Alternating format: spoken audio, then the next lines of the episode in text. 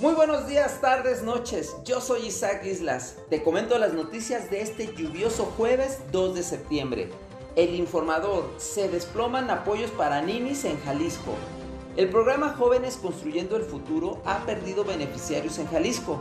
De acuerdo con el tercer informe de gobierno del presidente Andrés Manuel López Obrador, en 2020 había 23.947 inscritos que recibían una beca por aprender en un centro de trabajo, pero este año ya solo quedan 9.764.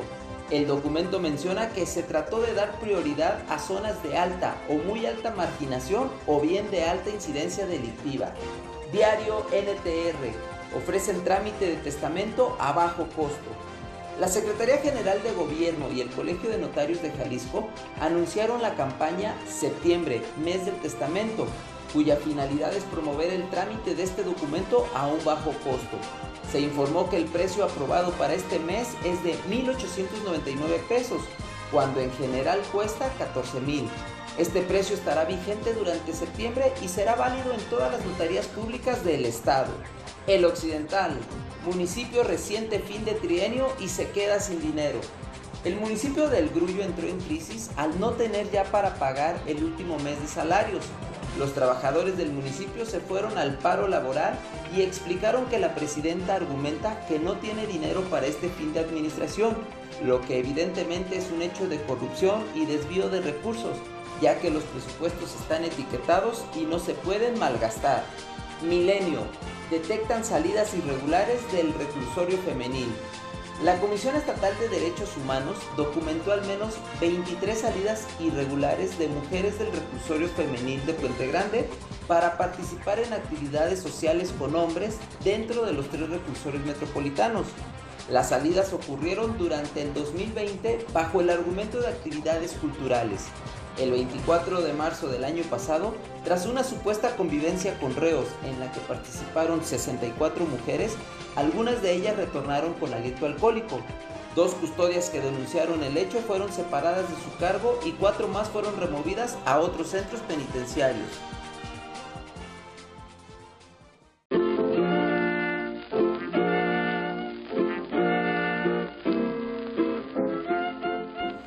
Trascendidos en redes sociales, el país de las maravillas.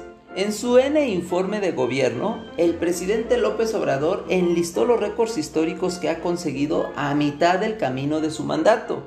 Récord en remesas, en inversión extranjera, en incremento al salario mínimo, en no devaluación del peso, en no incremento de deuda, en aumento del índice de la Bolsa de Valores y récord histórico en reservas del Banco de México. Claro, de salud, pobreza, corrupción, inseguridad, homicidios, feminicidios y desaparecidos, de esos récords ya hablaremos en otra ocasión.